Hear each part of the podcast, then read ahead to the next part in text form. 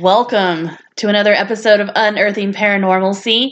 I'm Amy, I'm Dave. I'm Chad. and we have a special guest with us today, our cousin Cooper. Say hi. Hi. today we are going to be discussing time slips. And the Mandela effect. Bum, bum, bum, bum. So, Dave, start us off with some time slip information. Okay. A time slip is a paranormal phenomenon in which a person or group of people travel through time by supernatural rather than technological means. The memory is unaffected and the phenomenon can last for minutes, hours, days, or weeks. When the person or group of people travel back to a more familiar present, sometimes, but not always, minutes, hours, days, or weeks have passed in the time they left from. Out of all the stories I read, these people didn't experience a travel through space in the 3D understanding we have of it, but only along the fourth dimension or the time dimension. So, we go into time travel? Uh, yeah. Yeah. Or are they just falling asleep for a couple hours and waking up and forgetting that? No, because they, they don't lose memory of the event. ah, so, they're just stoned. So so it's different than, than like time loss phenomenon, Okay, okay. which most people attribute to alien abduction or drugs and alcohol. yeah or Alright. blacking out. So like they actually remember everything that happens to them during this time slip. Yes. Okay. And now, most of us view time as a linear path, but there are many theories that suggest time as a layered concept or a cyclical concept, where multiple time periods are present at a single location in any given moment. Think of this moment like a sheet of paper, and this moment last year is a piece of paper underneath it, and so on until the beginning of time. Now, this moment next year is a piece of paper on top of that pile, and so on until the end of time. In this theory, psychics and mediums are able to flip through not only the pages of this moment, but all the stacks of all the moments in time. They do so mentally or spiritually along the astral plane to provide information that is unknown in this present moment. So when I'm speaking to spirit, I'm really just flipping through pieces of paper. Well, I mean, under the, I'm, I'm trying to I understand, yeah. like a layman's terms. Yeah. it makes sense. I mean, you just go through the different layers of, of time and able to travel through those layers of time Mhm. mentally. Now, concerning the concept of ghost or spirit sightings under this theory, that is simply the viewer seeing through the layers of time and perceiving an entity that was at this present location in a past moment or in a future moment. I definitely see that with like residual hauntings. When it's something that happens the same time, same place, same day, you know, over and over again, I can see that. Now, with the intelligent hauntings, is that the two times crossing and interacting with each other? Yeah, yeah. Okay. At least that's what I got out That's of the theory. But time travel itself is not a matter of looking through the pages and finding unseen knowledge or even accidentally seeing through the layers of time. Because now we have to take the pages that are flat and only have an x and y parameter and visualize a z parameter to give it height. Now each cube's position in the universe gives us the location in the fourth dimension or the time and space dimension. Then somehow utilizing the fifth dimension by technological means, one could travel through these layers of time. How many dimensions are there? Um, yeah, in, in M theory, Ow, which is my head. which is brane theory, he defines ten dimensions. Okay. See, Dave and I were discussing part of this the other day, and for some reason, the idea of infinite makes my head hurt. Like there is a point where I just can't con like I I I can't I grasp it, I understand it, but I start thinking about all the layers that take up infinite, and my head literally feels like it's going to explode. It's too much. My brain is overloaded with infinite. Let's talk about infinite. Ah! And I mean that's just a, that's just one of these kind of super string theory type things. String theory, that's like Big Bang Theory, right? That's part of it. I mean the show. Well, they talk about it. isn't that what that's what they they are. They're they're that's what Sheldon is, isn't it? He's a string theory physicist or physicist Sure. I think it's just called a, thr a string theorist. A sh- that, that that works too. See this string? And I also have this string. And in theory, these strings are the same, but they're different. one's pink and one's blue. That's what I think about when I think about the string theory. It's the ball of yarn. or Just ball of string. knitting. you know that is that actually might be a good way to look at it. Like time is a is like a ball of yarn, and at some points that yarn touches other ar- yarn underneath it and stuff. okay. Makes See, I sense. did too. something smart. accidentally. Chad is accidentally smart tonight. Uh, that- no, not just tonight. I do smart things every once in a while. A lot more dumb things, though. Now, but since this is a paranormal podcast and the topic is time slips, I'm going to present you with two stories where the people traveled through time accidentally and supernaturally. Dun dun dun dun. In 1935, Sir Victor Goddard was a wing commander of the British Royal Air Force. He flew a Hawker Hart biplane to Edinburgh, Scotland, from his home base in Andover, England, for a weekend visit. He decided to fly over an abandoned airfield in Drem, not far from Edinburgh. As he flew over the Drem airfield, which was constructed during the First World War, he saw it was in shambles. The place had long been abandoned, the tarmac and four hangars were in disrepair, barbed wire divided the fields into numerous pastures, and cattle grazed everywhere. It was now a farm and completely useless as an airfield. He continued on his way until he reached his destination at Edinburgh. On Monday, Goddard began the flight back to his home base. The weather was dark and ominous, with low clouds and heavy rain. He took the same route, which would lead him once again over Drem Airfield. But before he could get there, he ran into a peculiar storm. The clouds were yellow, the winds were high, and the rains were heavy. Goddard was flying in an open cockpit over mountainous terrain without radio navigational aids or cloud flying instruments. The rain beating down on his forehead and onto his flying goggles badly obscured his vision. He thought he could climb above the clouds, but he was wrong. He made it to 8,000 feet, looking for a break in the clouds. There was none. Suddenly, Goddard lost control of his plane. It began to spiral downward. He struggled with the controls. He could speed up or slow down, but he could not stop the spin. He was unsure of his location, but knew he was falling rapidly and might smash into the mountains before coming out of the clouds. The sky became darker, the clouds turning more of a strange yellowish brown. The rain came down even more heavily. Goddard's altimeter showed he was only a thousand feet above the ground and dropping rapidly. At 200 feet and still spiraling downward, he began to see a bit of daylight through the murky gloom. But his spiral towards seemingly inevitable death was far from over. Goddard was now flying at 150 miles per hour. He emerged from the clouds over rotating water that he recognized as the Firth of Forth. He was still falling. Suddenly, he saw directly before him a stone seawall with a path, a road, and railings on top of it. The road seemed to be slowly rotating from left to right. The cloud cover was down to 40 feet. Goddard was now flying below 20 feet and was within an instant of tragedy. Goddard succeeded in leveling out his plane. He barely missed striking the water after clearing the seawall by a few feet. He was now flying only several feet above a stony beach. Fog and rain obscured all distant visibility, but Goddard somehow located his position.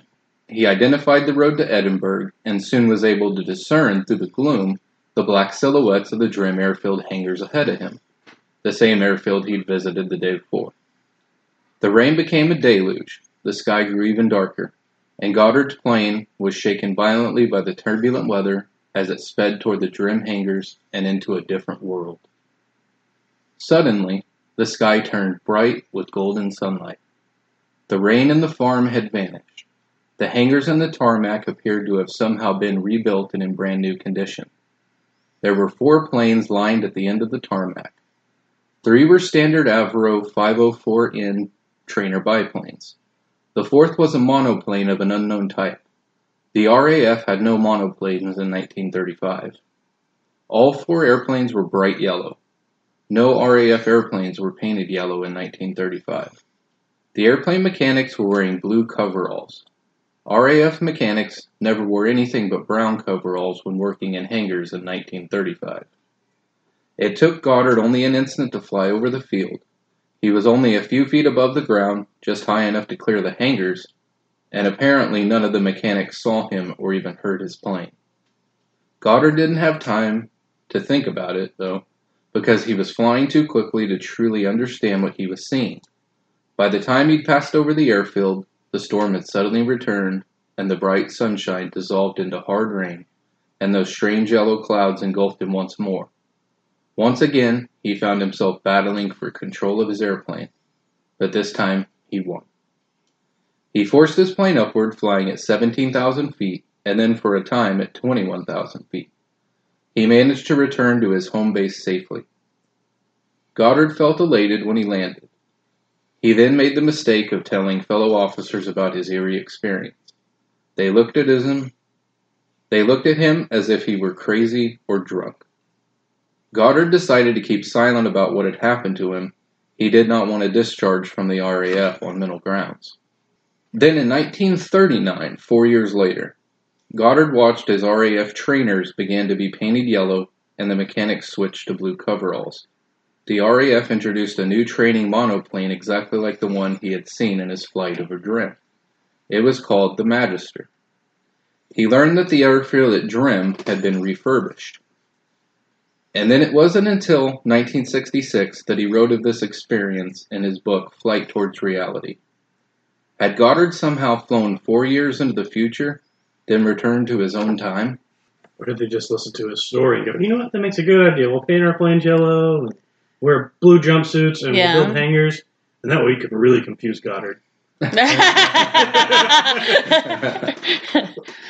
when people talk about the Bermuda Triangle, those who make it out describe similar things with the the weird colored clouds and like the random storms that just come out of nowhere and Uh, like instrument failure. instru- yeah things like that it sounds very much like that And I have to say, for someone flying in an open cockpit at 17,000 feet or 21,000 feet, how the hell is he breathing in an I have open no idea. cockpit? Well, that was- that makes no sense. i mean did planes at that time have like autopilot or does that come later No, they didn't. okay i just Um, part of me wonders if maybe he even passed out for just a split I would second say that could have just been oxygen deprivation. Yeah. Yeah, and, and seeing things. Yeah, very well could have been. Yeah, I, that that was one of the things I was thinking when you were reading the story was, you know, that at that height in an open cockpit. I mean, if we have any pilot listeners that can attest to this, at twenty one thousand feet in an open cockpit, And I believe the plane he was in, the Hawker Hart, is a two seater plane, but I didn't read if he was alone or if he had a co pilot. yeah, is that I mean, would that be enough to, like, just for a split second, which then he's going to come to and think he's crashing because he's now going down, and he's not quite right in his head at that moment in time. So he's got to like snap out of it and pull up, and Yeah. I don't know. I'm just thinking, like, The brain does I'm weird not sure things. exactly how high Pikes Peak is, but I know just up on top of Pikes Peak, I mean, it's hard to breathe anyway, let alone going higher than that. So, Yeah. I don't know. I mean, but the idea of him going, seeing the future, and then flying out and coming back is kind of cool. yeah. Well, Yeah, the, 'cause, the, I mean, even if it was oxygen deprivation, I mean, why did he see things that wound up becoming true? Including a whole nother. maybe he was psychic and just didn't know it, and only oxygen deprivation can bring his psychic powers forth and make him a true psychic. Yeah, wait for his powers to manifest. he get bit by feel like radioactive. and I feel like we're just getting into the Marvel going on here. Are you ready for the next one? Let's do it. My next story of a time slip comes from the book Tragedy at Devil's Hollow and Other Kentucky Ghost Stories by Michael Paul Henson. The author changed the names of the people and some of the towns and places in this story, but it goes as follows. On July 12, 1961, James Taylor and Charles Davis were two college students traveling by Jeep from Lexington to the town of Hyden uh, in Kentucky. to do some fishing and camping. They stopped at a filling station and picked up supplies. They were witnessed here by at least 10 people as they were asking about local fishing areas. The locals pointed them to Devil's Hollow and gave them directions. The young men bought their supplies and headed out. As they followed the directions given down a gravel road, they entered a patch of fog. The fog started getting worse, and they could barely see. The gravel road they were on changed to a rutted dirt road. The fog started clearing, but the rutted road caused them to think that they were lost or given bad directions. That's when they saw a cabin up ahead. They said the cabin looked very outdated, possibly from the 1800s. The young men decided to approach the cabin to ask the people if they were lost and to see if they could provide better directions to Devil's Hollow or the main road. This is when they meet a man named Devil Joe Callahan. After a lot of confusing and hostile words, Devil Joe Callahan informed them the year was 1879. The story says they stayed with Devil Joe and his family for a couple weeks, working on their land, as well as hunting and fishing with Devil Joe and his family. Now, the Callahan family had a feud with the Deaton family. After a couple of weeks, there was a commotion on the Callahan property, and a firefight broke out between the Deatons and the Callahans. Charles Davis, one of the young college men from 1961, got shot in the chest and head, and James Taylor, his friend, loaded him into his Jeep and drove out of there. As he was driving down the rutted road, they entered a fog cloud, a really thick fog cloud. As it was clearing up, he noticed they were on the gravel road again. James Taylor then found the main road, but he was pulled over by law enforcement. He jumped out of his Jeep and ran up to the law enforcement officer, hollering about the Deatons and the Callahans having a gun battle, and they needed to go help them. The officer was trying to calm him down, and in the process informed James Taylor that he just saw him and Charles Davis an hour ago at the filling station. Then the officer noticed Charles Davis dead in the Jeep. He disarmed James and arrested him in connection with the murder of Charles Davis. Some details of the trial were in this book as well. The evidence showed that Davis was shot in the chest and head and died instantly from a 36 caliber bullet from a muzzle loading Colt. The Jeep had two bullet holes and when examined, it was determined they were made by a 69 caliber musket round. James Taylor was in possession of an 1871 model Colt revolver with the initials DJC carved into the handle at the time of his arrest. The only evidence the defense presented was the revolver, which was a different caliber, and photographs from the film Taylor had with him when he was apprehended, which turned out to be color photos of the Callahan family in front of their cabin. Two weeks after James Taylor was convicted, a team went to where the Callahan property used to be. While searching around the old foundation of the Callahan family cabin, the team found an old rusty pocket knife buried six inches in the ground, with initials carved on the handle that matched the initials of one of the men from 1961. They also found a class ring bearing the year 1959. Taylor's attorneys attempted to appeal the court's decision with the newfound evidence, but the courts ruled that it was insufficient. James Taylor, which again is a fictionalized name, went to his grave without ever changing his story about how his friend was killed in an 1879 attack between two feuding Appalachian families.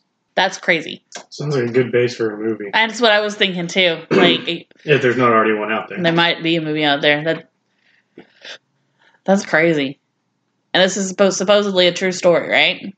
Uh, yeah, I mean, it was a true story. I mean, it's at least part of So you legend would and lore in the area. For the police, they would have done an investigation on where this, you know, supposed stuff happened before, and when they don't find either caliber caliber weapon or any, any other evidence to prove that he shot him, you would think there would be some def like his Well- would have something, but at the same time, we know We not know everyone how the justice job. system Yeah. sometimes works and that there are innocent people that go to jail.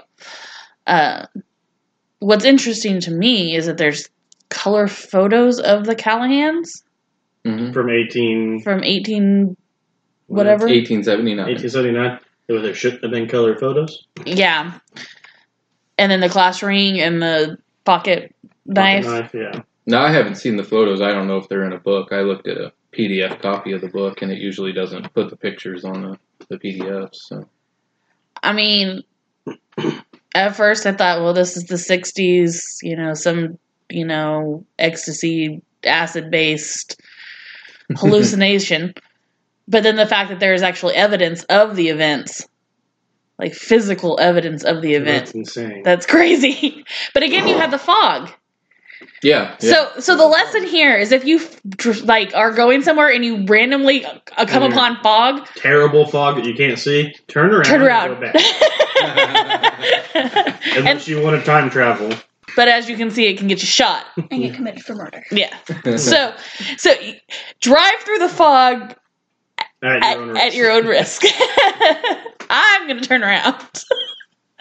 Also, if your friend gets shot in 1870 shootout, don't bring one of those weapons back with you. No, no, leave those, leave those there. Throw it and run. now, of course, I did some digging into this. Well, hell, at that point, just leave your friend there because he's gonna disappear too, right?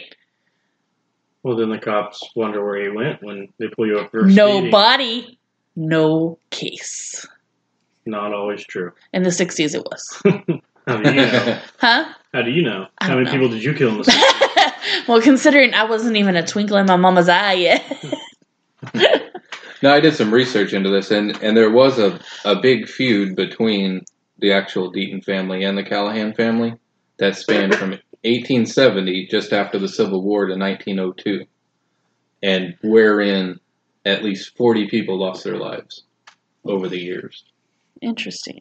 which is actually a bigger feud than like the Hatfield and the McCoys.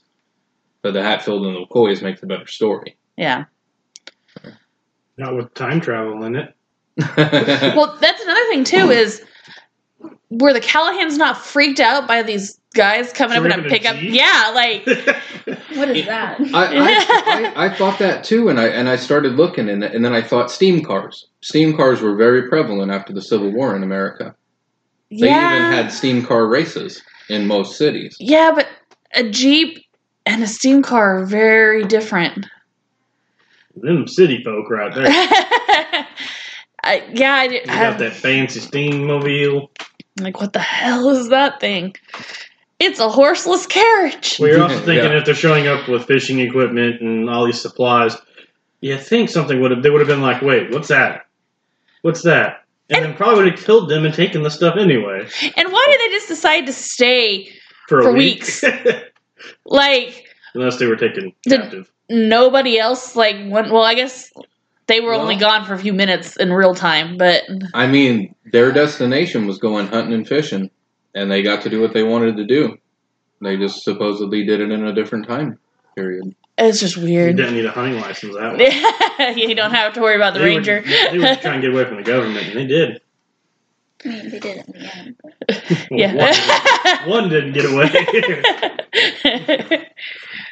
that that one's a really interesting story and i know you told me one story i don't think you you brought it with you but you told me a story about a guy who was shopping at a bookstore with his wife Yeah. I heard that Uh, and he walks out. You know, he's waiting for his wife, and he walks outside and walks out onto the street, and it's completely different.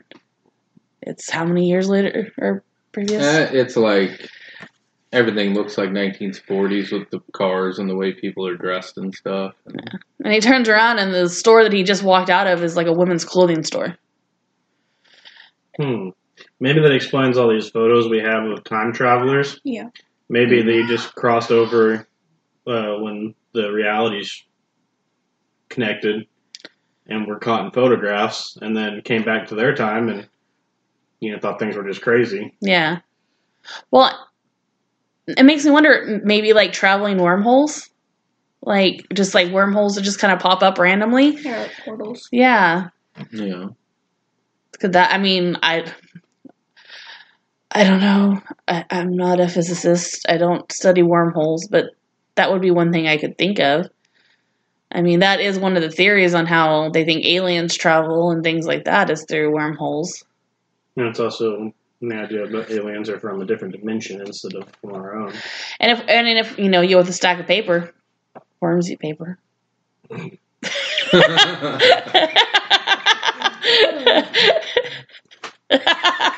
yeah, Chad doesn't appreciate my corny joke. What the hell? technically you're right.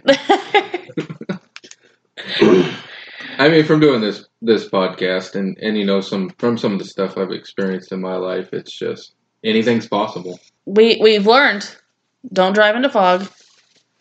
Don't drive in rain. Don't drive in scary rain. Yeah, that just appears out of nowhere. with yellow clouds.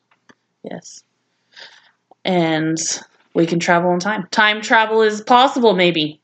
I mean, if you think about futures, Hey, me and Amy time traveled on the way to Dallas. we did. There was we were driving to Dallas last what March, yeah, and no, this was really just the GPS lagged out.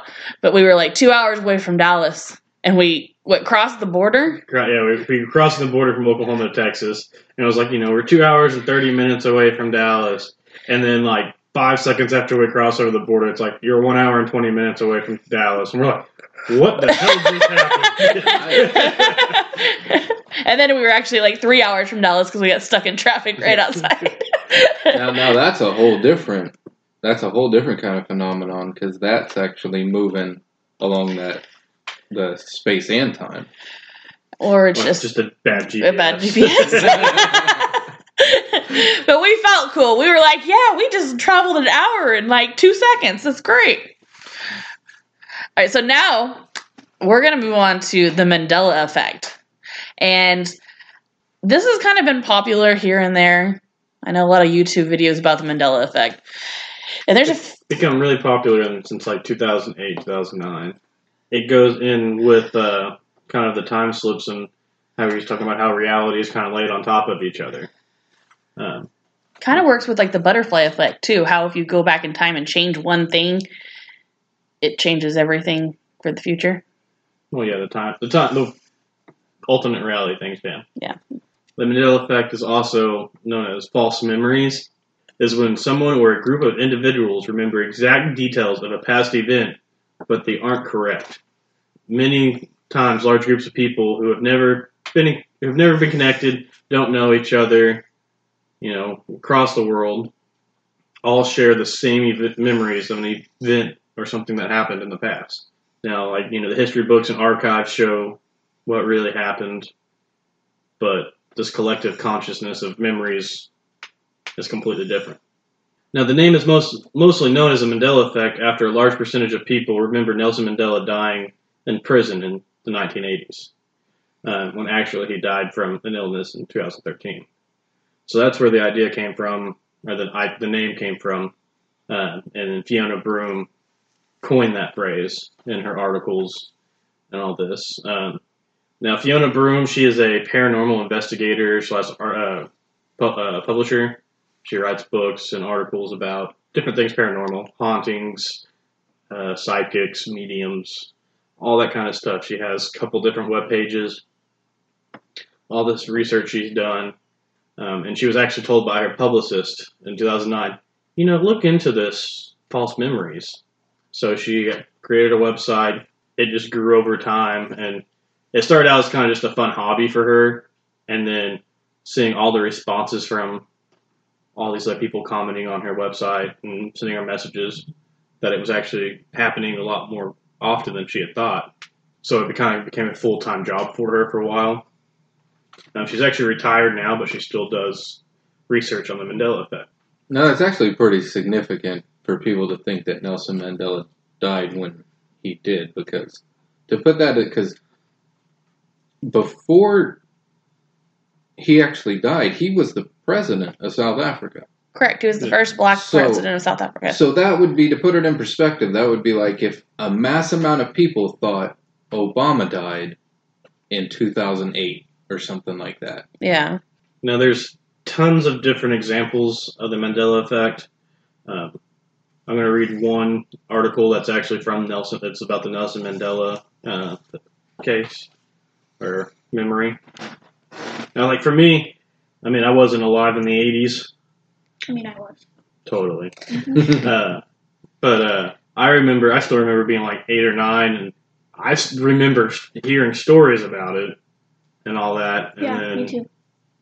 You know, through that 13, he really dies, and blows my mind. Well, see, I don't remember him ever dying, but I do remember him being arrested and put in jail. See, I don't remember him ever being in jail.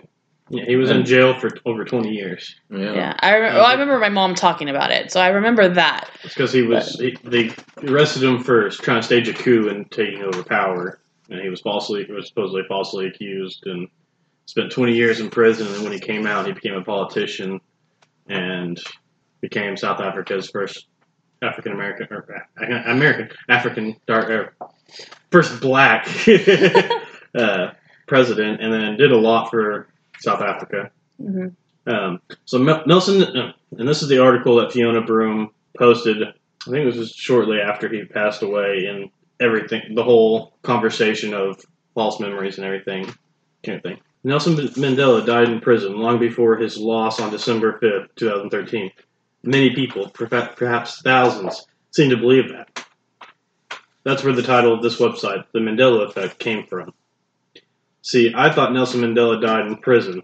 I thought remembering it clearly, complete with news clips of his funeral, the mourning in South Africa, some rioting in cities, and a heartfelt speech from his widow. Then I found out he was still alive. My reaction was sensible. Oh, I must have misunderstood something on the news. I didn't think about it again for many years, until, in the VIP suite at DragonCon, a member of security, Shadow, casually mentioned that many people remember when Nelson Mandela died in prison. That caught my attention in a hurry. One thing led to another, and I discovered a large community of people who remember the same Mandela history that I recall. Others have similar, similar false memories. One of the most recent and prevalent is the death of Billy Graham, though some claim that people are confusing him with Mr. Graham's retirement, or perhaps a televi- televised funeral for Mr. Graham's wife. Those who clearly remember the event disagree heartily, however. It's not just deaths. People have told me about variety of odd conflicts between their vivid memories and the world they're currently living in. During DragonCon, DragonCon 20, uh, 2010, someone insisted that he remembered the Star Trek episode that, according to one star of the show, was never filmed. The person remembered the alternate episode wasn't weird or wild. He was. It, he said was. Sorry, I can read out loud to save my life. Billy Graham did die, but he died in 2018. I was like, no, he did die. But I remember this article Yeah. I was like, it just threw me off for a second there. I was like, no, he did die. I remember that.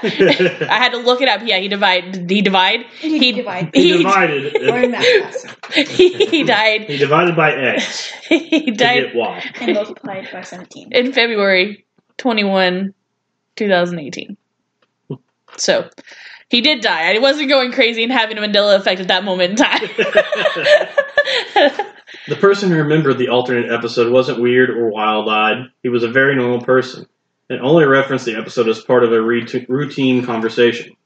I was there when he heard, heard that the episode never existed. He was stunned and quickly tried to find a logical explanation for his faulty memory.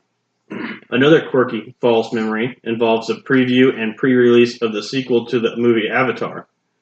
There aren't simple errors in memory, they seem to be fully constructed incidents or sequential events from the past. They exceed the normal range of forgetfulness. Even stranger, other people seem to have identical memories. This website and my upcoming book explore the possibilities of parallel realities, quantum science, real life, sliders, experiences, and alternate history. If you believe that Nelson Mandela died in prison long before his passing in this time stream on December 5th of 2013, or you have similar memories of different past, you're not alone. So that was her article that started this whole website and helped her coin the phrase Mandela effect. Her beliefs in what the Mandela effect really is isn't false memories.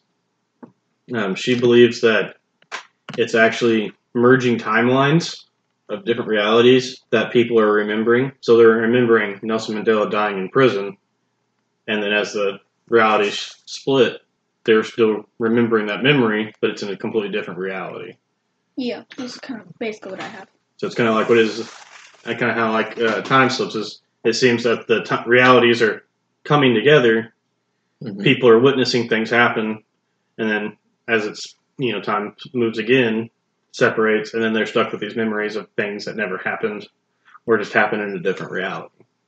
And then another thing is that some people think that the world ends, regenerates, but then they get little things that aren't right. Like small things, but they think that no one will realize. Now, I have a Mandela effect that I have actually researched online to see if anybody else has this, and I can't find anybody else that claims this. But if we have any listeners that have experienced this, for me, I distinctly remember Ted Kaczynski's execution. I remember this because I was very worried about the Unabomber when I was little.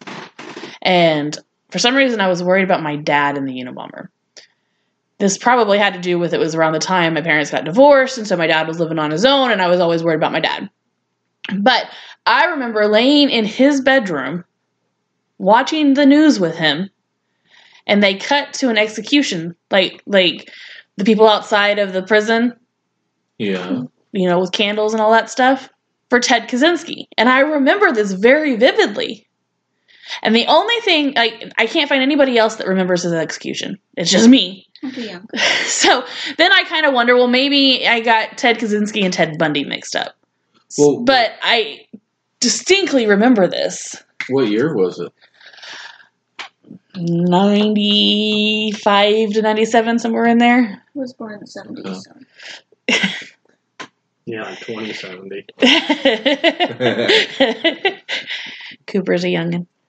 But yeah, I mean, this is just something that I remember very vividly. And I don't know if it's was my, you know, 11, 10, year- 10 11 year old mind that's Well, you probably what it was is you were thinking of Ted Kaczynski because you were scared of him, and saw the execution, and even could have been any other yeah, large name killer murderer. yeah, who knows? But I just Your mind put it with Ted Yeah. Kaczynski. Kaczynski. Kaczynski. Now, wasn't John Gacy executed in the 90s also? Oh, it gets. I I don't know their execution dates. All right, so with some popular uh, Mandela effects, number one that was on the list that I saw, or a couple of lists I saw, was Forrest Gump. And this comes from the scene where he's sitting on the park bench talking to a young lady, looks like a young nurse, and what he says, and you can I've watched the film on it to make sure it's what he says. I actually have it pulled up if we want to play it. he says, "Mama always said life was like or was like a box of chocolates. You never know what you're going to get." Now, many people, including myself, including me. remember him saying, "Life is like a box of chocolates. You never know what you're going to get." So, watching, re-listening to the scene, he clearly says, "Life was," but I hundred percent remember life was like a box of chocolates. Well, the thing is, is in that that sentence because I've listened to this one too. It fits with grammatically for it to be was Yeah, because he talks about his mama always said life was like a box of chocolates. Now, if he would have been, my mama always says life is like a box of chocolates. Furthermore, at that point in the film, when he's on the park bench, spoiler alert, his mother was already dead. yeah. So it's something she would have said within her lifetime. You should Yeah. Like rewatching it, you you clearly hear him say "was," but I remember seeing that movie when I was a kid, and I used to. My parents used to, or mom always said that I sounded like him when I did the accent and everything, which I cannot do now. But I would always go around and say, "Life is like a box of chocolates," and just go through it like that's always how I said it. So until I started researching Mandela effect, I had never realized it was was. Yeah. Now, could it just be because I think in that scene he was actually stuffing his mouth with chocolate? He does not. it He's is actually not. No, Oh, he's not. He He pulls the box of chocolates. Oh, He opens the box and definitely one that kind of blew my mind because I've always remembered as life is like a box of chocolates. Maybe because the way he's speaking and you know if you're not paying 100% attention to the film you will mishear things. I mean you misheard lyrics for songs and misheard quotes are one of the most popular things. yeah. out right now. I mean, it happens all Well, the time. and it really it just takes one person misquoting it in like a public event or something like that Yeah, for yeah for it just to spiral out. So going going with the films and stuff like that. Um, another one is in Snow White and the Seven Dwarfs. I've seen this one. The most common heard is "Mirror, mirror on the wall, who is the fairest one of all." But what she's actually saying is "magic mirror," not "mirror, mirror." Now, See, that one's in- one that I for my entire childhood Yes. remember mirror mirror. well, the actual story written down is Mirror Mirror. No, but no, when they did the film, she says Magic Mirror. no. Wait a minute. I thought the second line was fairest of us all. It's like mirror, mirror, like mirror, mirror on the wall. Who's the fairest of them all? That's always how I remembered it. Of them all. I've always heard. I've always remembered of us all. And see, I don't remember the second line really, but it's always the mirror, mirror on the wall. It's the one that's been quoted. I mean, Countless decades. Yeah. and it, so it, it was written down that way. But when Disney did uh, did the film, it was Magic Mirror, and so for decades people have been quoting that one wrong. 'Cause I Hmm. remember Magic Mirror, but I remember of us all. Let's hear that clip. I don't have that one. pulled. That's Well, not you're gonna clip. you're gonna post production it. yeah. Okay. Let's hear that clip. Um, Whoa, crazy! So it's one of those, you know, just misheard, misheard lines. Um, another popular one. Um, there's I got two more popular movie ones that I can think of off the top of my head. One is in Silence of the Lambs. One of the most quoted uh, scenes from horror movies. The "Hello, Clarice" Hello, calories. is never said in that movie, not once. I once. hate that so much. I have never actually seen Silence of the Lambs. Some shocker. I've seen the thing is if I've it's seen, a good movie, she hasn't. but seen I've seen Hannibal, and I've seen is it the Red Dragon or Red Dragon? it. Yeah. Yeah. Okay, I've seen those two, but I've never actually seen Silence of the Lambs. So yeah, the, Nothing. The hello, Clarice is never said in that movie. There's a part where he does greet her, but he doesn't say hello, Clarice. It's like good day, Miss Clarice, or something like that. now, does he actually say it puts the lotion on its skin? Or else gets the hose again. Yes. Okay, that one is actually said because I know that quote. but, but that wasn't That Hannibal wasn't Lecter Hannibal that Lecter, said it. yeah. Oh. It was uh, Buffalo Bill. Oh, so yeah, I, I haven't seen it, so I just know that quote from uh, probably Family Guy. See, and the, the line that comes to me, which isn't child appropriate, is when he's standing in the mirror with his uh, stuff tucked in. Oh, Would you fuck me? I'd fuck me. I'd fuck me hard. Whoa! I, I, I don't know why that scene cracks me up, but in the music playing in the background. And Anthony everything. Hopkins says this. Yes. Oh wow, I, I might have to. Well, you see know, this. this is another Mandela effect going on, but me and my friends used to joke about it and watch clips about it all the time. no, this, this was uh, Buffalo Bill. Yeah, Buffalo Bill. Buffalo- yeah. okay. Nice. Yeah, Buffalo Bill again. So Okay. the whole premise of the movie is is he wants to transition from a man to a woman, but he can't get the operation because he has a mental illness. So he's making a skin. He, he's making a suit He's Ed of Gein. human skin. Okay, so he's kind of an Ed Gein. I got you. That's where Okay. they actually they got the idea for Billy, uh, Buffalo Bill was from Ed Gein. okay, okay, okay. This is scary. um, and the mm, probably the most popular one is Star Wars. yes. Um, I believe it's Empire Strikes Back. Um, yes, I've seen this one. where um, it's the scene right after Luke gets his hand cut off by Vader, and he's sitting there, and what everyone thinks they hear, and it's been quoted, you know, in countless TV shows and films, is Luke, I am your father. Well, even um, what's his face? Mark Hamill. No, Vader's voice. Um, Um, James Earl Jones. yeah, James Earl Jones quotes that. I've heard him actually quote. and that is not what he I says. am your father. what what he actually says is through this time is Luke is blaming Vader for killing his father, and he goes, "No, I am your father." Obi Wan told me you killed my father. Yeah, and so, but I mean, I know in Big Bang Theory they say it. Family Guy episodes they've done it, and it's Oh, yeah. Luke, I am your father, and it is not. But but at the same time, quoting it that way puts it into context. True. If you were just go, no, I am your father. People are like, what the fuck are you talking about? Especially those who haven't seen it. You put a Luke on there, and everybody knows Luke is from Star Wars, and so you're like, Luke, I am your father. Because that was one of the biggest reveals in In- that whole franchise. well, in movie In movie history, history, it yeah. was the biggest turnaround hmm in secret. Even like it was one of those things that wasn't even something that was talked about during filming. Well, they wanted it didn't to be a surprise. Mark Hamill was the only one who knew, wasn't no, he? no, he didn't know. Oh, he didn't know. Oh, that's right. They just told him to react. Yeah. And so his reaction was actually like him going, "No," was Did- actually just it was, it was ad lib. Well, because because the James Earl Jones stuff was dubbed on in post production, wasn't it?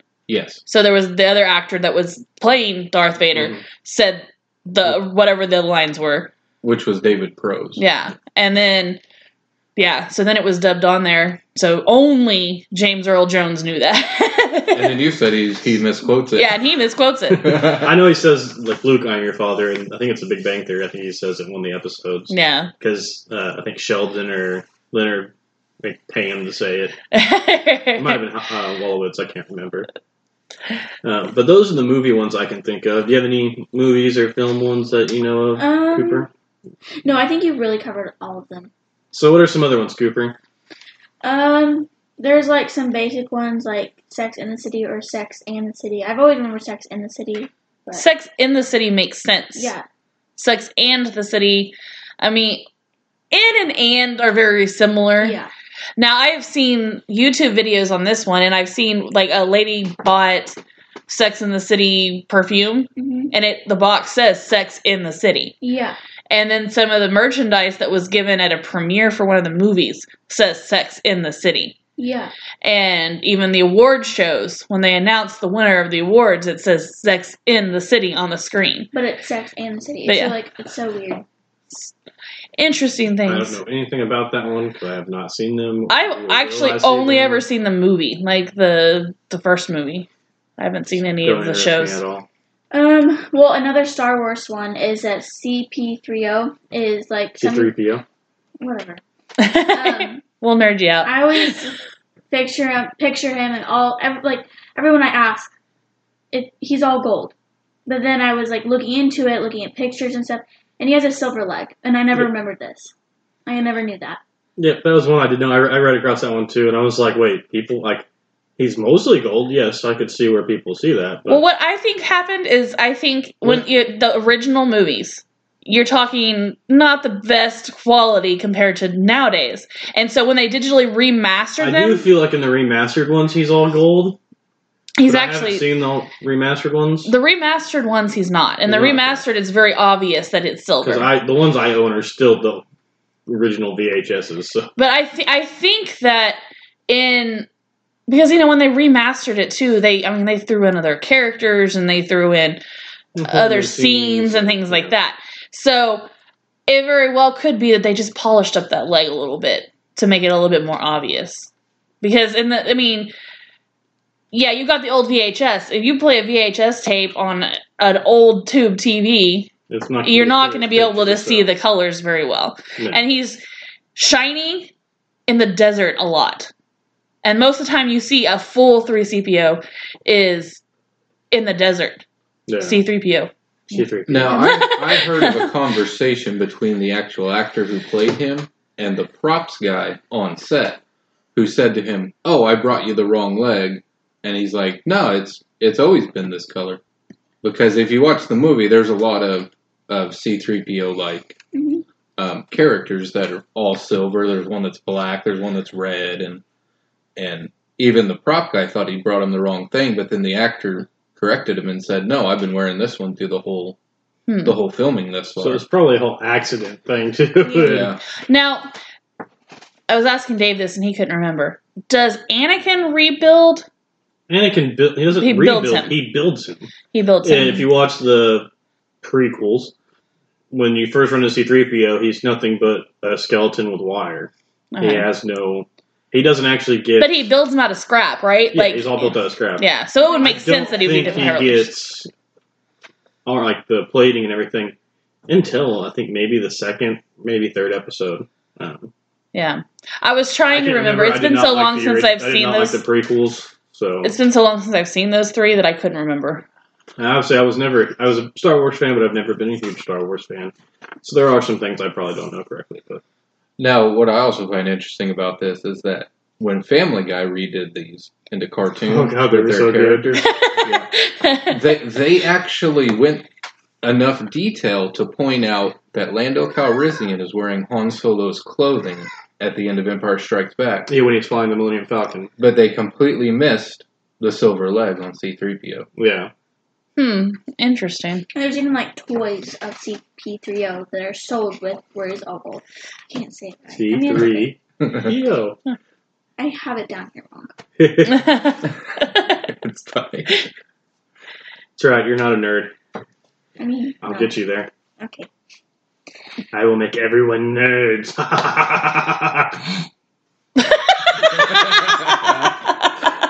Thought you'd like that. if only our listeners could have seen Chad. Wait, did we talk about the Jiffy peanut butter one? Not Not yet. I was actually just about to say that one. So the next one, Amy re- has it. I don't remember it, but is Jif or Jiffy peanut butter? They are both. I am telling you. I even There has never been both. I only remember Jif. I always I Jiffy peanut butter. Yes, it's a thing.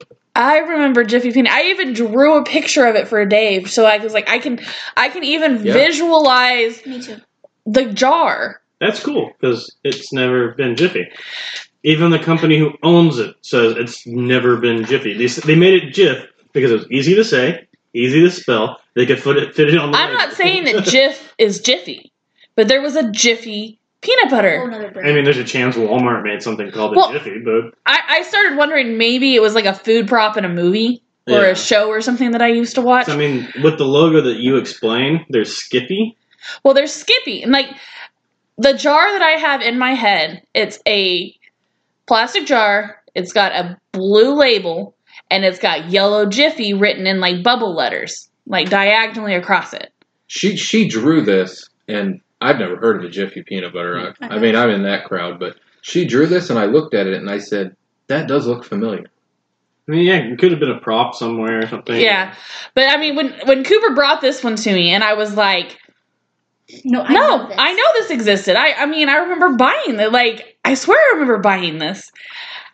So yeah, it's got to be like I sat online and I searched through pictures Oh, yeah, after watched pictures of peanut butter jars, and I could never find anything. Now, what I have in my head is kind of a combination of, I mean, Jif, of course, because you got Jiffy, Jif, Skippy, and Goobers, all into one. oh, because Goobers had the The yellow, bubble le- letters. yeah, the lettering.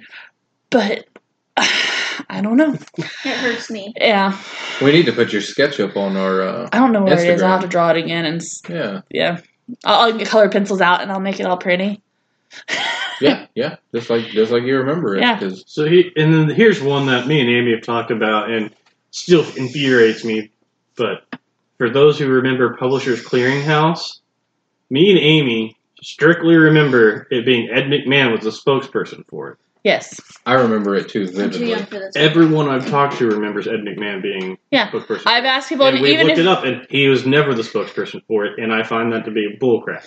Yes, he was the spokesman for American Family Publishers or something like that. Something that I don't remember ever existing. I only remember Publishers Clearinghouse. I remember the ads. I remember the little uh, envelopes you get in the mail. Had his picture on had it. picture on it holding a check and, and balloons. I remember the ads on TV where they'd show him walking up to the door with the big old check and knocking on the door. Well, there is a clip on YouTube of Johnny Carson on one of David Letterman's first episodes. And he shows up with a giant check that says Publishers Clearinghouse on it. And he said, Ed couldn't be here, so I brought you the check instead. See, proof. So I find that's proof that Ed McMahon worked for Publishers Clearinghouse and that somewhere there was a time shift in this American Family Publications or whatever it is, is complete BS because it did not exist when I was a kid. if there's any listeners out there that can back us up on this, uh, let us know. If if, you if your mind is just blown by it, this one, this one blew my mind because I remember it so much. If you think we're crazy, let us know. I mean, about this, not I about mean, other things we know we're crazy. We know we're crazy, Yeah. but I mean, we did whole episodes on reptilians and aliens, so we already know we're crazy. Um, But yeah, I mean that this one and th- this this one and the Jiffy, those are the two things that I distinctly remember. So those two blew my mind. The other one, like the movie quotes, yeah, I remember the other way, but misquotes we It's we a- misquote all the time. So I'm not. I mean, those don't hold I'm as much for me. this podcast. Exactly today. Probably. so, uh, Cooper, what else you got? Okay, I've got a lot, so get ready. Um, I keep on the food theme. Um, Kit Kat to me, it's always had like the dash in the middle. That's always how I've remembered it, but it's never had the dash. Oh, so that one I don't remember. I've always Yeah, remembered it dash, having but- like the little dash because Kit Kat is like one of my favorite. So I remember a dash. that I hurts think, my brain. It hurts. but I can't. I couldn't tell you for sure. See, I was a fat kid, no, so me, me too. I paid little attention to the wrappers other than get them off there as fast as I possibly could. Well, see- shove it in my mouth. I don't. I didn't like peanuts growing up, Kit Kat doesn't have peanuts. and so Kit Kat was one of the ones that Oh. I would eat. Fresh Kit Kat. I mean, Kit Kat was one of the only candy bars that I would eat because it was one of had the few that didn't have nuts. I had the big Kit Kat yesterday, and it was delicious. it's my favorite candy today. Yeah, we get them every Halloween. Whatchamacallits. Mm-hmm. Those Those are good, good. Hot tamales are my and a favorite. and a hundred grand. If anybody wants to send me a giant bag of hot tamales, I would love you forever. Never, never, never. Okay, keeping on the food theme, um, my brother has a favorite candy, Mike and X, right? And it's really spelled Mike and Ike. It's not Mike and X. Like I've always like seen it spelled like Mike and Oh, Ike's. see, once again, this is one of those I think I've always seen. Because it's Mike's, and then in little little letters it says and, and then it's Ike's. no, like I Dave, this is one of yours. Yeah, this is another. This is like my favorite fruit candy. And again, I can't even visualize the packaging. I guess I I. can't because I love them. Hot tamales much better. I know it's not an ampersand because that's M&M's. Yeah. Um, M ampersand M. I'm pretty sure it's Mike with, and then like in big letters Mike, and then in little letters in between. no, it's Ike's is a always been like an N in between it. Like, just just a letter. yeah, just a letter N Okay. See, I and then remember a and. little like dashy thingy. I don't remember. See, I remember. Uh, I'm thinking of Mike and Ike's. Mike and Ike's. I mean, you say Mike you and say Ike's, fast it's, enough, it sounds like Mike and yeah. Ike's, but and it's like M and M's. You say M and M's, and it's M and M's. Like it's not M and M's. It's M and M's. Well, this isn't really a misquote. This is uh, people remember the packaging of it. Yeah, but if you but if you remember, if you you say it like that, your memory could take and change the packaging. Oh. I just remember like yeah. buying my brother because he lives overseas, buying him bulk packages to send over to him for his birthday or Christmas or something, and I always remember seeing the packages Mike and Ike's, not Mike and Ike's. Hmm. And that just sounds weird, Mike and Ike. I don't like it. And then okay, and then there's another one which haunts me in my sleep. It's cup noodles, which doesn't sound right. It's always been cup o noodles. Like it's cup noodles. It's never been cup o noodles. really? Yeah. No joke. You can look up the Austin eats this all the time. I know cup noodles, but that's Like- also because a lot of video games I play talk about it. Anime I watch talks about cup cup noodles. So you almost got me to say cup o' noodles, but I So, remember a cup of noodles. Actually, is what I remember. Cup of noodles. I do too. like that's the original packaging. And it's never been cup o noodles. I always remember cup o noodles, never cup noodles. Because Huh. that just doesn't sound right. Interesting. Yeah. That one does kind of. now you guys are making me hungry. I just ate. I got some. Uh, I'll stop at Sonic on the way home again. let's I got some cuties over there on the bar. there's just a lot. There's just a lot of food ones. And then going on to a different subject, there is like spelling stuff for like brands or something like that. And this one really hurt mine and my mom's bra- brain. I try to combine brain and mine. Anyway, J.C. And brine. Penney's. J.C. Penney's, right? I've always spelled it J C P E N N Y, right? Because that's how you spell penny. But it's never been that. It's been J C P E N N E Y, which isn't right. Like, think about it. Think about J.C. Penney's. Visualize a sign. Honestly, I can't. I could visualize a sign, but I could not visualize. well, here's the the thing. like. I was Yeah. just shopping online at jcpenney's.com, and I didn't type in an e. I said, I don't think I've ever typed. It would have had to have auto. It would have had to have auto corrected that last e there. Here, uh, I'm gonna Google. Uh, Like, we shop at J.C. Penney's all the time, and I've never realized it's with the E. Like, it just looks wrong. It doesn't look right. It looks wrong. Like, yep, get, it is with an E. Yeah. get out of here. You type in JCPenney to Google, and it goes straight to Double E N E. N E Y. Yeah. Which So- is so weird. so it auto corrected it for me. So my brain is just forever. J.C. Penney with the correct spelling. It doesn't look right with the E. No, I'm looking at it right now, and I'm like, that's not how you spell it. No, You're lying, internet. I mean, God forbid the internet lie. Well, I have to say, our family business, we misspell a word in it, Yeah. and we get a lot of flack for that. But it's, I mean, it's to catch attention. The thing is, it catches attention. J.C. Penney has never caught my attention. I've never, I've never noticed it spelled wrong until now. I mean, it's it's probably it's a name. I'm sure it's a name, and it's not really supposed to be Penny. So, like, I, I understand how it could be spelled No, that way, but the thing is, like your pennies count. Like that's their thing. Like yeah, pennies. but is I don't know. because they're Chad, they're Google it. for Their sales. What's J.C. Penney's name after? So, in other words, listeners, don't put your credit card information into J.C. Penney's without two I mean, E's. I've already done that. I would think it'd be like a name, like you know. His name by James Cash Penney. Okay, so it's a name, so that makes sense why it would be spelled differently. His name is James Cash Penney. Yep. Cash Penny. Cash penny.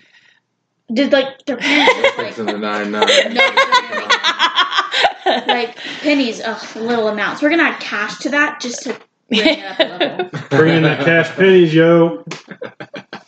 And then there's another one which I don't get. I've always known this the the correct way, but Oscar Myers, I don't get it. But people sometimes think it's O S C A R, correct, and then M E Y E R, but it's always been M A Y E R. yeah. My baloney has, a first name. It's O S C. O-S-C-A-R. What are you spelling? O S C. My, bal- my baloney has a first name, it's O S C A R. My baloney has a second name, it's M A Y E R. Yeah, so I don't like get this one, but like it's like huge. Like Yeah. so many people And, are like, and this one actually baffles me that people think it's an E because of the song that's associated with Yeah. the commercial. and exactly. you say it, it's not. So that plays more in Meyer. more into that theory of the alternate timeline. Once again, I can't even think of how you would sing it with an E. M E E Y. N E Y E R. Like, it doesn't sound right. well, in another universe, I guess they do. Yeah. Well, Yeah. I guess speaking of so. singing, don't get. Go ahead. All yours. we discovered a new one. I'm pretty sure this one's just people learning it different growing up, but Well, Yeah, let's throw it out there though. all right, Oh, Rudolph. yeah, okay, yeah. Rudolph the Red-Nosed Reindeer. You know, there's always a little outtake at the end that's not really part of the lyrics, but everybody throws it in. You know, um, Rudolph the Red-Nosed Reindeer. Reindeer Reindeer. had a very shiny nose, Like like, a a light light bulb. And if you ever saw it, So it's you would even say it glows. like a light bulb. All of the other reindeer reindeer. used to laugh and call him names. Like Pinocchio. They never let poor Rudolph Rudolph. join in any reindeer games. Like Like Monopoly. Then one foggy Christmas Eve, Santa came to say, Ho, ho, ho. Rudolph, with your nose so bright, won't you guide my sleigh tonight? Then how the reindeer loved him. Yippee! Oh, I don't Loves him. Loved him. Oh. wow. And they Oh, shouted man, out man, with that glee, Yippee! There. Rudolph the red-nosed reindeer. Reindeer. You'll go down in history. Like, George, Washington. But there's a group of people who know this as Columbus. Like Columbus. It doesn't sound right. So, what are you guys? Are you Columbus or are you George Washington? I'm Washington? Chad.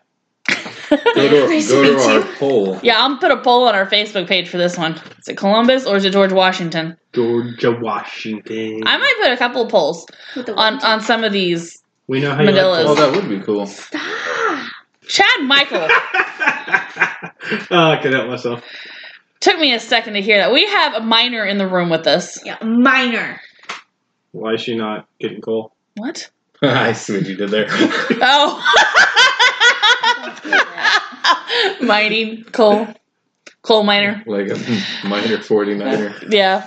Ha ha. Uh, But anyway, yes, I'll put a couple of po- cup. Appity-boo. I'll put a couple of polls on our Facebook page for some of these Mandela effects and see what people remember. What else you guys got? I've got so many, so just Here's one that I remember. Is it Baron Berenstain or Berenstein Berenstein. Bears? It's Berenstein Bears. There's never been anything else. I always remember it's Berenstein Bears. And it has never been Berenstein, it's always been Berenstain. Which doesn't even sound right. Because it's actually named after a family member of the author or something like that. Well, the But- author's last names are Berenstain. Berenstain. There we yeah. go.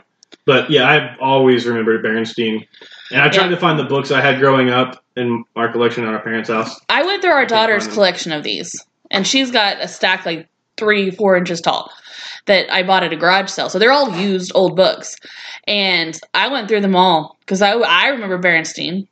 I Oh, did yeah, not, Some of these are original, like 1970s prints, and and they're all Berenstain, and I do not remember Berenstain at No, all. I used to like my favorite book. Every night, read one. yeah, Mhm. uh, Spooky Old Tree. I used to read that book all the time, and yes, they did. it's Berenstain on there, and it's like, no, that's not right. My brain hurts when I do that one. With the song one, I have a couple song ones. Actually, not like two, but um, I'm a Barbie girl. That one. Um, I've I'm a Barbie girl in a Barbie world. Life is plastic. It's fantastic. You pulled the cord. You can brush my hair. No, Oh, oh. undress me everywhere. Okay, okay, okay. okay. You brought it up. If you if you were gonna say that and not expect me and Amy to sing it, No, no, but You guys, just weren't totally- thinking. You helped my point a bunch because every like I totally remember everybody sings that I'm a Barbie girl in a Barbie world, and then but the actual lyrics are I'm a Barbie I'm a Barbie girl in the Barbie world. Like I'm a Barbie girl in a Barbie world. Life is plastic. It's fantastic. You can brush my hair, undress me everywhere.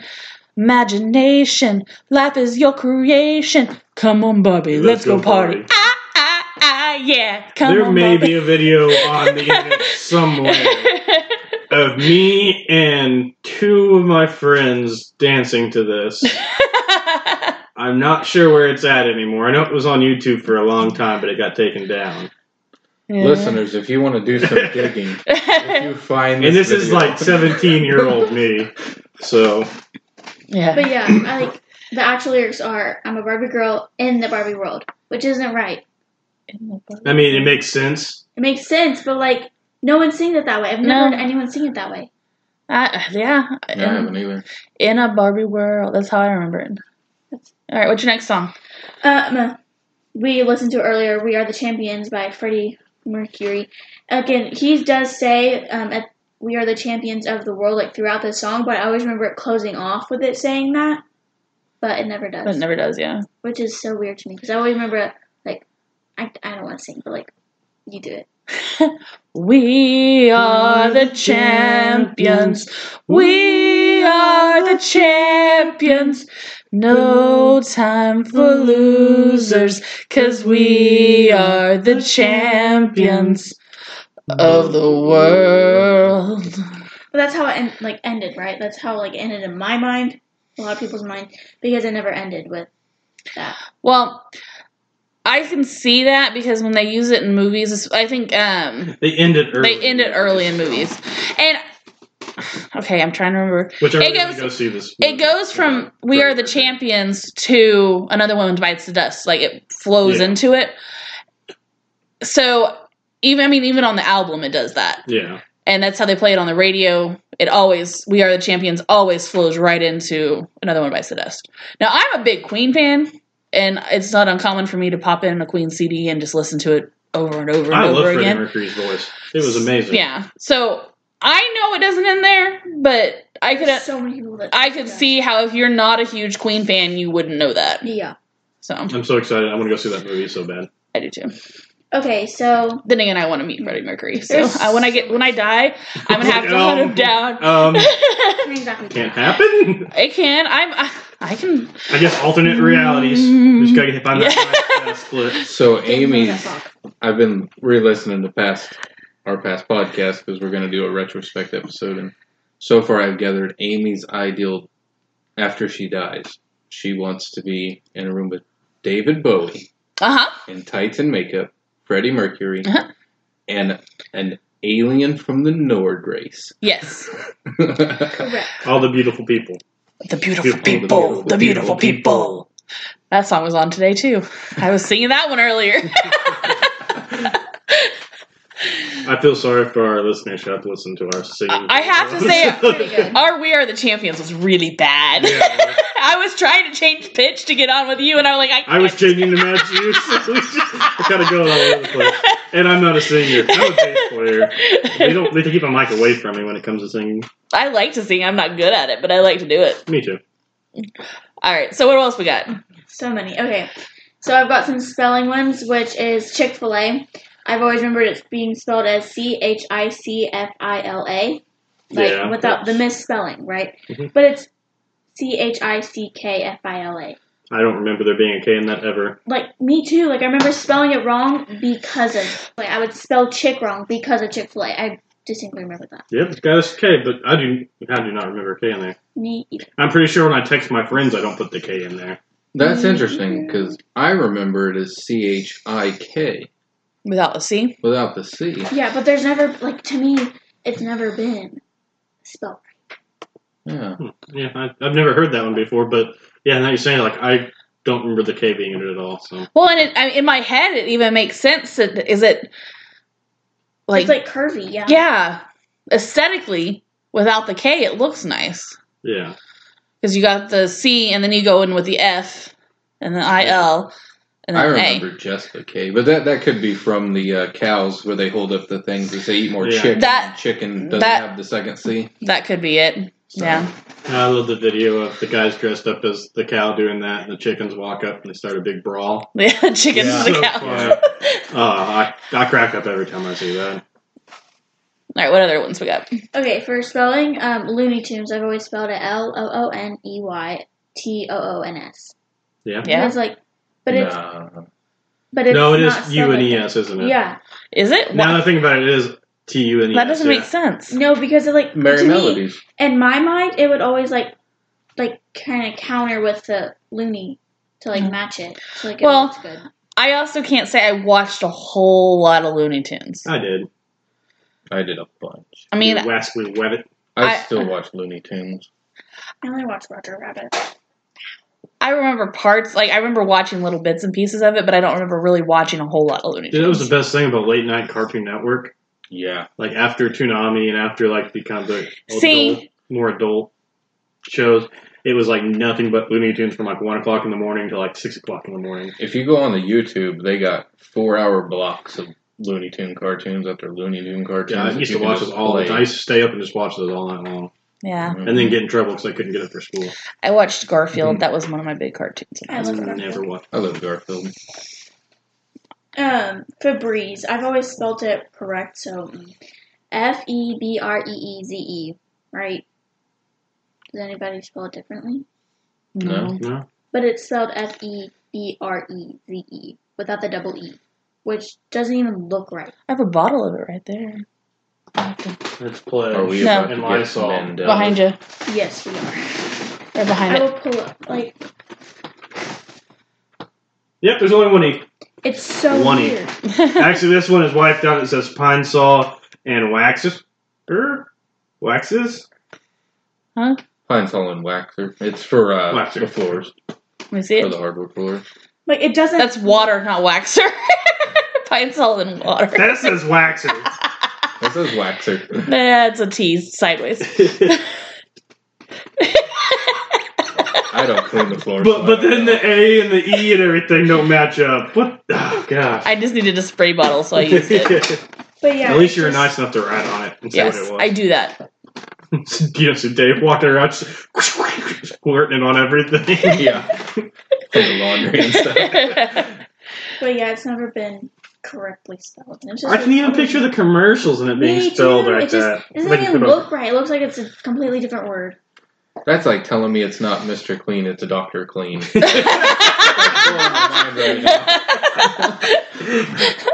Okay, now it, like Doctor's I, here to see you. you I know, want you guys to spell Rubik's cube. R U B I K S. I Yeah. thought I would get. Boom! It's like, but I totally remember it being with the I X at the end. Just like make it I, like have, sound n- I don't think I I've don't ever seen remember an X. X. Really? yeah. But this was a popular toy Next. when we were growing up. I up. had one in high school So. just to keep myself busy and always got taken away. Now they allow fidget spinners. I had a Rubik's Cube. What's the difference between a fidget Actually, spinner and a don't allow Rubik's Cube? anymore. Yeah, they don't allow them anymore Well, because they should kids never are. have been. It was a toy. It wasn't a stress relief or fidgeting toy. Now I have a fidget cube that I have in my office, and I use it all the time. It actually does help me stay focused when I'm Well, doing what it is. I'd be- meaningful or like I'd be in class, mundane tasks. and I wouldn't even be looking at it because I just would do the turns. I'd be staring at the teacher, listening, and just got taken away every day in science class. And then I wrote so many. Okay. And then pixie stick. How would you guys spell it? P i x i e s t i k s. It's never been spelled with the IE at the end of pixie. It's always P I X Y. Which doesn't even like look right. Why? Yeah, with the Y at the end of pixie. Yeah. That, so if anything, I would think of P i x i. Yeah. That's what E, I remember. but PIXI. that's weird. Mm, Okay. I guess we're not strong spellers. I mean, I could have told you that about Amy. See, it doesn't even look right. yeah, that does not look right at all. Nope. Interesting. It's so weird to me. Okay. And then uh, wide out. So like the thing you use to, you know, white out stuff. It's it hasn't it doesn't spell white right. It's spelled W I T E. Yeah, I knew that one. Yeah. So like it just looks weird. I don't think I've ever really noticed because like I don't use it, but yeah. Um, I, I use it a lot, and I I've never noticed that. Before. Which one? Whiteout. Whiteout. There's no H in it. W I T E. I guess I've never looked at it enough. Does seem. I got I got some on my desk. I'll look at it when I. I just think of big because the ones we carry at work are big whiteout tape stuff. So And then going to TV, Judge Judy, to me in my brain, she's always using a gavel, beating it on her desk, being like, "Be quiet." No, it's my turn to talk. Yeah. she's never yeah. used a gavel before. Any of her shows, like you can search up. If you search up, Judy, yeah, I don't remember. I mean, I don't remember watching a whole lot of episodes. But yeah, I don't. And she always used to use her voice to stop everybody. yeah, Yeah. but like to me in my mind, I've always just pictured her using a gavel, but she's never used one. Did Wapner use a gavel? Maybe we're con- like confusing the two. I thought all judges used gavels. I think they're supposed to. I don't know. Maybe she's not a But- real judge. No, she's a real judge. She's just got that demanding voice. Yeah. I don't know why. I She went would make the- me And I have no idea why I just went with a deep, manly voice for Judge I, I would probably cry if I was in her courtroom. She would make me cry. I would never accept it to be in her courtroom. No. I don't know. Maybe civil judges don't use gavels. I have no idea. I. That's so weird to me, but I'm pretty sure the one I did for jury duty did. I don't know. I never had to go to jury duty. I've been twice. okay. And then Pikachu, Here, he's Chad. always had like Pika pika. yeah, he's always had black at the end of his tail, right? To me, he's always had black at the end of his tail. No, it's always been full I know, but like think about. it. I am. but you're talking to a nerd here. I know, but like, Chad had like original Pokemon cards. I started watching Pokemon from when it's the like day it aired. Every video game besides Sun and Moon because I hate those. Um, trading cards. I mean, original collection of trading cards, including original foil Japanese ca- cards that I all just threw away. now it's all back. Yeah, now it's all back to damn. You know who did have black at the end of his tail, though? Garfield. yes. yes, yes, he did. Pika Pika Okay, so Pikachu. Chuck E. Cheese. Is that how you say it? Yeah. Chuck E cheese. But it's Chuck E. Cheese's. It's spelled with Yeah. the S at the end. Cheese. It is cheeses, but I don't think I've ever called Yeah. it Chuck E. Yeah, Cheese's. it's just Yeah. Because we go to Chuck E. Cheese a lot. I've never called it Chuck E. Cheese's. Our daughter calls it Chuck E. Cheese's. Does she? Yeah. See, I, would, I just always thought she, said it wrong at then. She's a really good speller. Yeah. I uh, I've always just called it. We go Chuck E. Cheese. But you know, I don't remember going to Chuck E. Like I went to Chuck E. Cheese maybe a handful of I times. say when in I my was a kid, I think I went once because we didn't have one anywhere. It was in the city. Yeah, you had to go up to Oklahoma City to go to Chuck E. Cheese. Now there's one in Norman, so we go like a couple times a year. I always went to uh, what was it called? There's still one in the city. Peter Off Piper I-40. Pizza. No, That's where I went. uh, it's got the dog as the mascot. Manila. Celebration Station. Celebration Station. That was always where I went with my with my friends. I Or only we- went or we went once to or twice. Perfect Swing, which was here in Norman, Yeah, we. I which went to Perfect Swing. that place.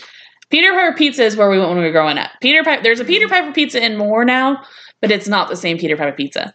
Um, Cece's was also the place we went growing up. See, Cece's pissed me off because we had Peter Piper Pizza, and Peter Piper Pizza was an arcade. Yeah. It had like it was an arcade that sold pizza. Then they shut down Peter Piper Pizza and CC's took it over. And they said they were going to keep some of the arcade games. No, they kept a closet of Yeah, arcade games. it's It is a pizza place with a few arcade The old games. arcade, the old CC's used to have a bigger arcade than the new one. But not compared to Peter Piper. Peter Piper, the entire thing was an arcade. I grew up right down the street from this, so me and my brother we spent most of our time in Peter Piper Pizza. Yeah. And when they made it CC's Pizza, you weren't even allowed to go in there without an adult, Yeah. and that was bogus. Yes. I miss I remember arcades. You weren't allowed past the uh, cashier unless someone paid, like you paid for the buffet. They wouldn't even let you in. Yeah, you had to Yeah. go 'Cause I by went for a birthday party and they wouldn't let me in because I wasn't paying for a buffet. So finally, one of the parents had to come pay for me, so I just got dropped off because they wouldn't let me in. Get- That was like '98, maybe. So, do we have any other ones? Um, I've got two more. I well, I've got some more, but like I don't get them because I'm young. But okay, one of them is Monopoly. He's always to me always had a like a monocle. Is that what they're called? Yep, but nope, he's never had one. I know, and that's so weird to me. He's always had the mustache. Yeah. No, he's got the mustache and it because monocles like That is the peanut guy yeah. from Mr. Peanut. Mr. Peanut. No, the Planters peanut always, guy. He's always had it because he's rich, and rich people have those. Because if they blind one eye, they're not going to get glasses to go over one eye that has perfect vision. Here's the real question: Does the Monopoly guy have a top hat? Yes, Yeah, he does. No, yes, No, he doesn't. He doesn't. he does. Nope. He does too. Well, I don't think he does. Oh, I don't know. But I don't remember. Because he's always holding the top hat. Okay, maybe that's it. Maybe he's got it. It's not normally on his head, but he's always holding it out. He's got his one leg kicked up in the air, With like his with a monocle on his face. with no monocle. With a monocle. Well, I've been Mandela. 'Cause I could have sworn he didn't even have a hat. Okay, and one of the last ones that I get because I'm young, but the Mona Lisa, to me, she's always had like a straight face. She's never like smiled, right? Yeah. Mhm. hmm She's smiling in the in the painting. She's smiling. That's a one creepy smile. She's smiling because I cannot picture her. Well, that's something that I've seen too, and that's actually was um, YouTube with uh, art majors that were talking about it, and they were saying that yes, they used to be a big thing about whether or not she's smiling, and they, you know, all these measurements and stuff. And now all of a sudden, when people are looking at it, they She's just see a definitely smile. smiling, Yeah. It doesn't look like oh she's maybe she's smiling. No, she's definitely smiling in the picture. I'm having to look this up right now. Oh god, I, I took a sociology class it's in, so weird looking. in high school, and there was a study where where over the years people would ask if the Mona Lisa was smiling or not. She's got a smirk. And at the times in history where it was the bleakest, like during the Depression and during the Great War and stuff like that, everybody said she wasn't. But then at times that were happy times, they said that she was. I mean, that could just be people like, oh, it's happy time, so she's probably smiling. It's So gonna, I mean, they're- it's, they're it's gonna be one of those projecting the, people who are looking at it. Like I can't think of it with her smiling. You know, I, I think I think it, the the pretty much what he came to the conclusion was it's such a solemn look that you project your own feelings onto her as to whether she's smiling. like just That looking at the sense. picture, like I do see a little smirk, but I don't. I could have. I remember it being kind of like a flat line Like smile. just a- Or like a frown, maybe. Not even a frown, just like a clear, Just a flat, just- yeah, a flat smile, a resting bitch face. yeah. Exactly. yeah. Um, and there's another one that I mean I kind of know but not really is Sally Field. Uh, Sally Field. Sorry, didn't like saying you like me, you really like me. Like Say- You love me. You really love me. no, but she never says. Like she says, like during her thing, she never says anything like that. That I've like watched. I mean, I didn't watch. all. Now she says you like me. I think it says you like me. You really like me right now, or something. You like me right now. That's what I think. What she actually says. But it's even been put into like parodies and other movies where she said, like, "You love me. You really love me." I think the mask. Yeah, Didn't care yet. but yeah. And then um, I don't know this one. Ricky Ricardo never said you got splaining to do. Yeah, I don't think he ever. Like I know it's something that people always say. Lucy, You you, got- you have got some explaining to do. But I don't. I don't think I remember him Apparently, actually he never saying actually that. said it. My laptop just died. I don't remember him saying it. Uh, I, I, I mean, I remember other people saying it. I know saying the it. parodies of people saying it and stuff, but yeah, I don't think he actually said it. Yeah, I don't know. Not that I watched a whole lot of it. But I used to watch a lot of it because I used to watch Nick at Night all Yeah. the time and used to watch a lot of I Love Lucy. But I, I couldn't tell you for sure whether or not I remember him saying that or not. there's a lot of the Mandela effect stuff, and like I said, it's pro- most of them probably are just false memories. But with some of these larger ones that I mean, thousands of people remember. Yeah, because maybe some people's brains were like, when like it happened, the world ended, they got programmed, but then some people's brains they didn't. So like they're like, no. That's why some people probably disagree with me. or multiple realities connected with each other, and that event actually occurred, then as the realities split back, they still are having those memories from alternate reality. Or time travel reptilians did it. Or- oh. or time travel happens and little things get changed and it just not everybody remembers the change like let's look at stuff we learned in elementary school pluto is a planet then it wasn't a planet But then now it is. now it is a planet so things like that change We're just mean to Pluto. Pluto Or- do See, to us. bullying has always been in schools. and that's the excuse for us to believe right there. You know what? Pluto's not a planet anymore. Get out of here. And then they realize Pluto has money, and they're like, "Oh, Pluto, you, you, you're a planet. Come back." and then you've got Christopher, Christopher Columbus. When we were growing up, Christopher Columbus was a hero, and now he's like, yeah. Well, now he's like a bad guy that stole the land. Yeah. the Indians. So, is it that the history changed, or do we just know more about it? I think we know more about it. Or, or, are we taking what we know and how we have advanced as a society now and applying that to judge something from long ago? Now we do that a lot. Kind. Or, or, or Or, is it the reptilians oh changing our thought process and making us think different things so they can control us and take over the Earth? we can never defeat them. Reptilian. Ah! And I think that's going to do it for our episode on time slips and the Mandela effect. If you have any Mandela effects or if you if any of this stuff blew your mind, let us know. Email us at unpnormalcy at gmail.com. Or if we're just completely wrong on something, Yeah. let us know. I still want to know if anybody else remembers Ted Kaczynski's execution. So, if any of our listeners remember that, let me know. But yeah, unpnormalcy at gmail.com. You can DM us on Facebook, Instagram, Twitter, um, or follow us follow us there, like us, you know, all that stuff. I still need more followers. We had 10, we're back down to 9. Oh, somebody follow us on Twitter. On Twitter. I'm lonely. uh, UNP Normalcy. Also, don't forget about our Patreon, and that is patreon.com backslash UNP Normalcy. Uh, there should be a link to that also in the information on the podcast. And until next time. Keep digging. Reptilians!